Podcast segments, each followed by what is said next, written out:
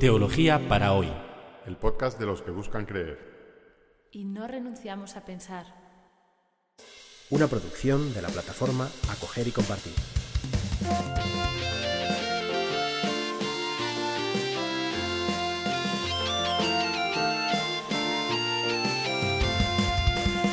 Bienvenidos al episodio 73 de Teología para hoy. Si se acuerdan, al final del episodio 72 dejábamos a Adán y Eva desnudos en el jardín del Edén.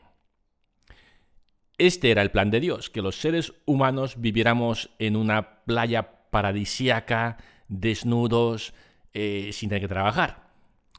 Pero, como sabemos muy bien, no es esta nuestra situación. Por la mañana suena el despertador, tienes que vestirte, hace frío, tienes que ir a trabajar. ¿Qué ha pasado? Y el capítulo tercero del libro del Génesis nos va a dar la respuesta. ¿Por qué no estamos desnudos sobre un paraíso? Y vivimos, pues como vivimos los seres humanos. Vamos a empezar a leer este episodio. Episodio que es un mito. Recuerden, mito no en el sentido de mentira, sino en el sentido de una respuesta eh, imaginativa a las grandes preguntas de, la vida. Es decir, es una forma de decir la verdad acerca de la vida a través de relatos fantásticos. Empezamos a leer. Abro comillas. La serpiente era el más astuto de todos los animales del campo que había hecho Yahvé Dios. Y dijo a la mujer, Así que os ordenó que no comieseis de ningún árbol del jardín. La mujer le respondió, Podemos comer los frutos del árbol, de todos los árboles del jardín, pero del árbol que está en medio del jardín, Dios nos ha dicho, no comáis de él ni lo toquéis, porque de lo contrario quedaréis sujetos a la muerte. La serpiente dijo a la mujer, No moriréis. Dios sabe muy bien que cuando comáis de ese árbol se os abrirán los ojos y seréis como dioses, conocedores del bien y del mal. Cuando la mujer vio que el árbol era apetitoso para comer, agradable a la vista y deseable para adquirir conocimiento, tomó de su fruto y comió. Luego se lo dio a su marido, que estaba con ella, y él también comió.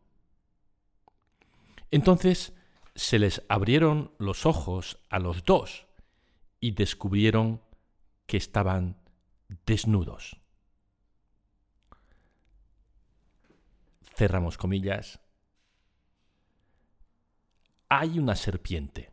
Esto es como unas fábulas, ¿no? En las fábulas hay animales que hablan. Pues un poco este mito del origen del primer pecado está escrito eh, con la, con, en el género literario de la fábula, en, el que los animales pues, pueden hablar.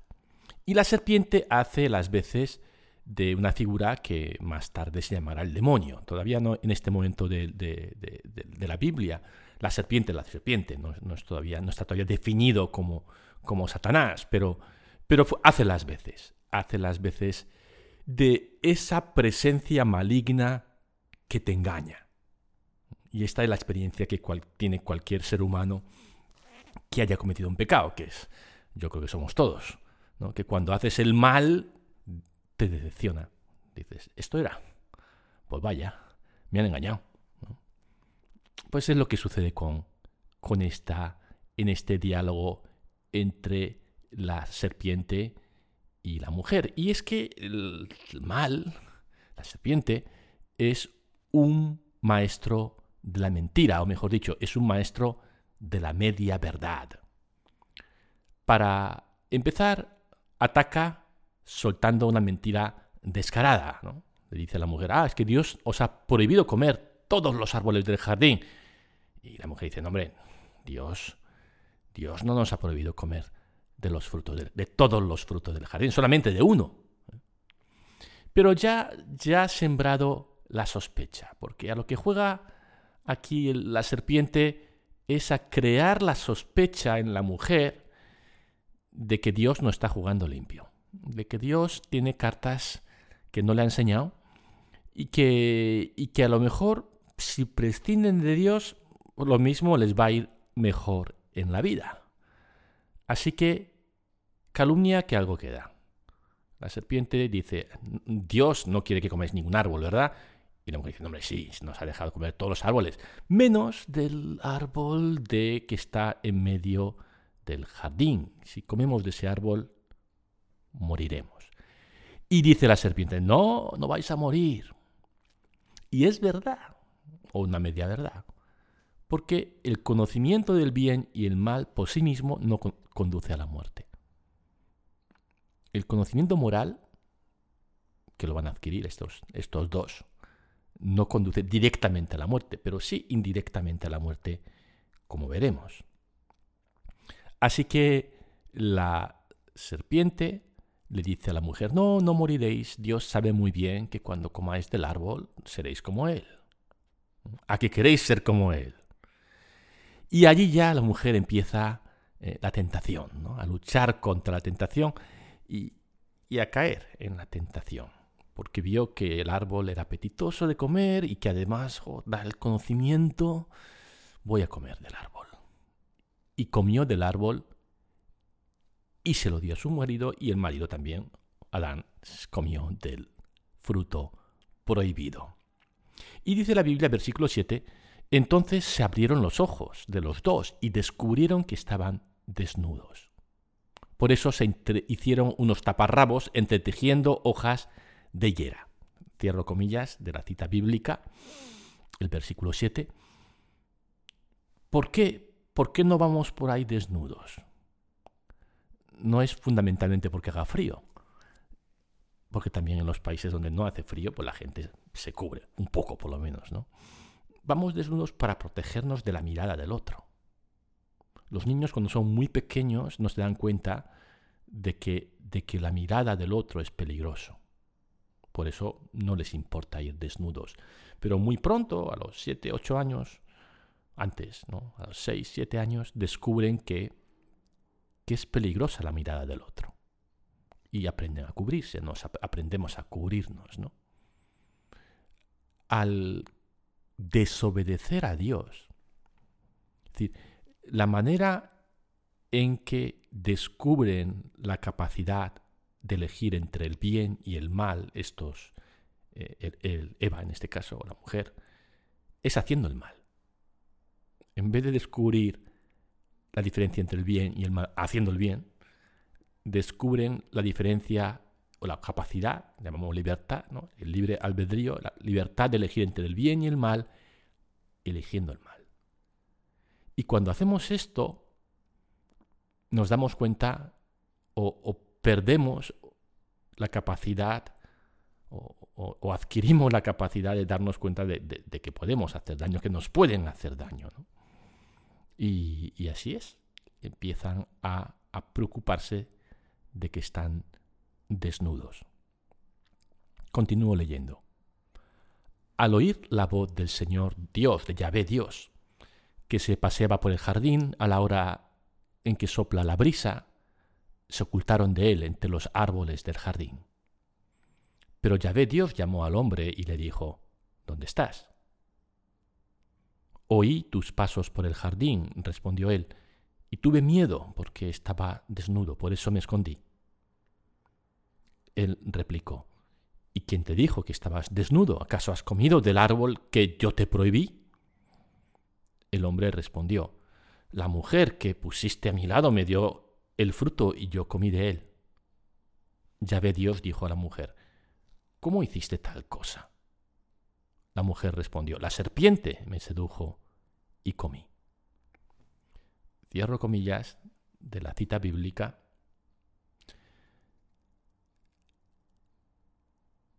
Dios, dice este relato, que paseaba por el jardín al caer la tarde, se encuentra con la situación, ¿no?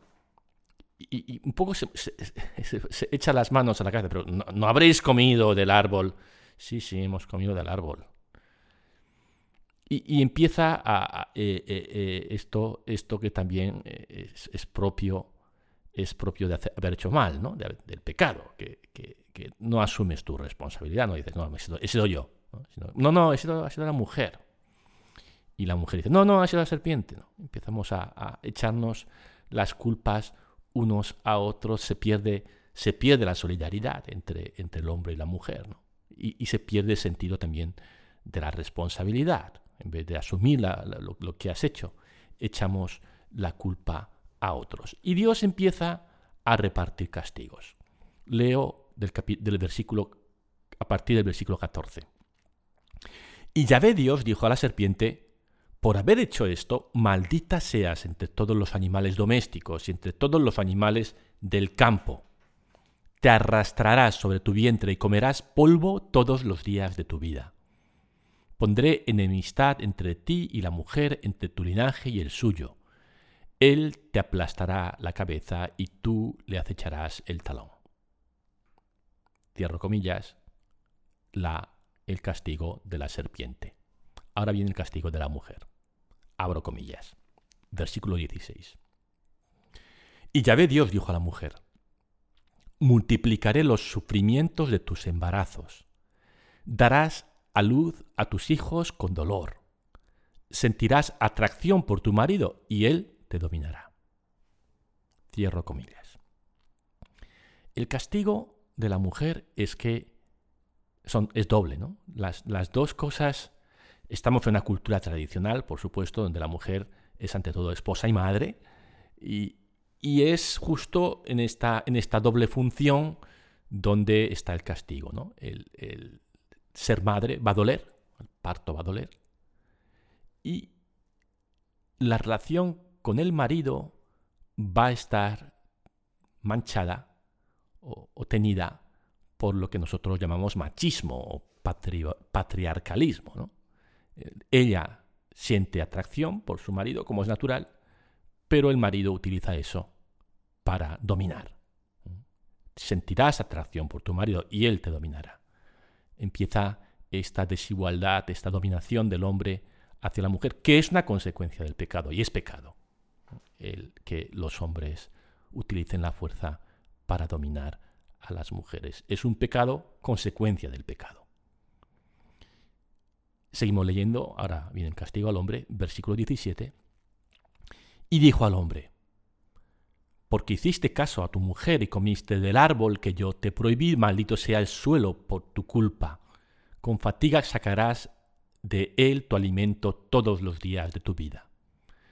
Producirá cardos y espinas y comerás la hierba del campo. Ganarás el pan con el sudor de tu frente hasta que vuelvas a la tierra de donde fuiste sacado.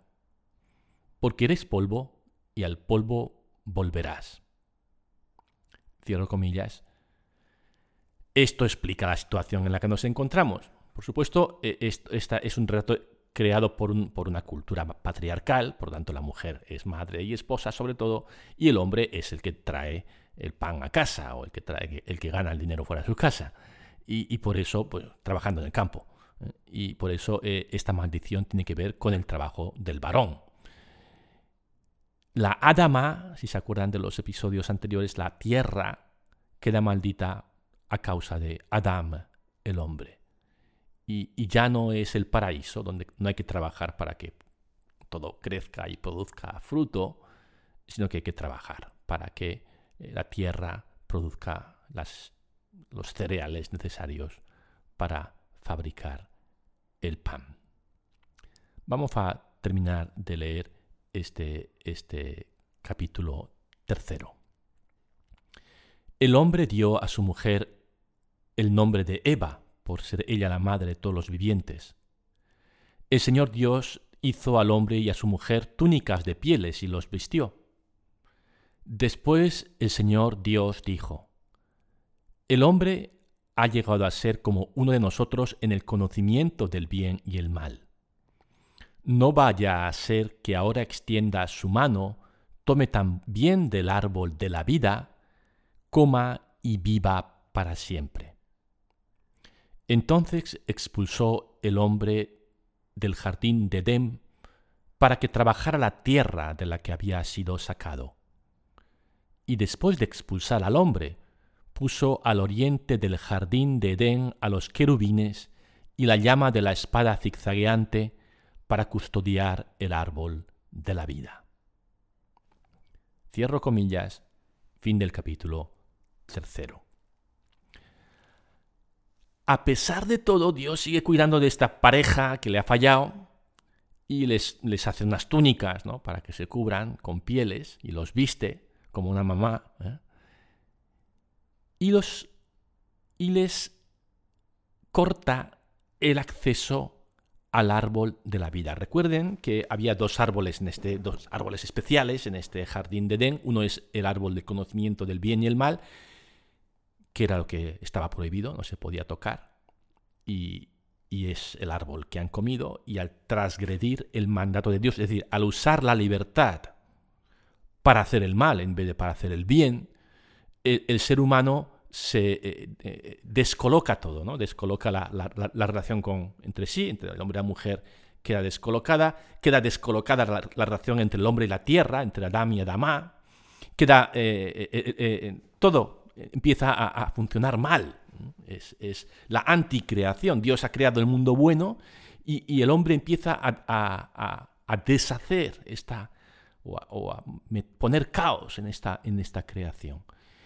Y Dios dice, si esto es así, es mejor que no sean inmortales, porque si además tienen acceso a esta planta que da la inmortalidad, si además son inmortales, esto es el infierno.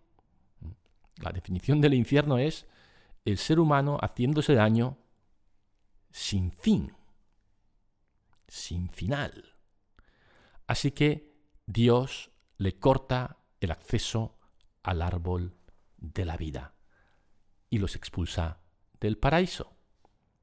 Y esta es la situación en la que nos encontramos. ¿Cuál es el mensaje de, este, de esta historia? Puesta sobre el trasfondo de otras historias, de otros mitos del entorno cultural de Israel en el Oriente Medio Antiguo. El mensaje es que Dios ha hecho al ser humano bueno. Si se acuerdan del Enuma Elis del que hablábamos hace unos episodios, Dios o los dioses ¿no? han hecho al hombre con la sangre de un dios asesinado.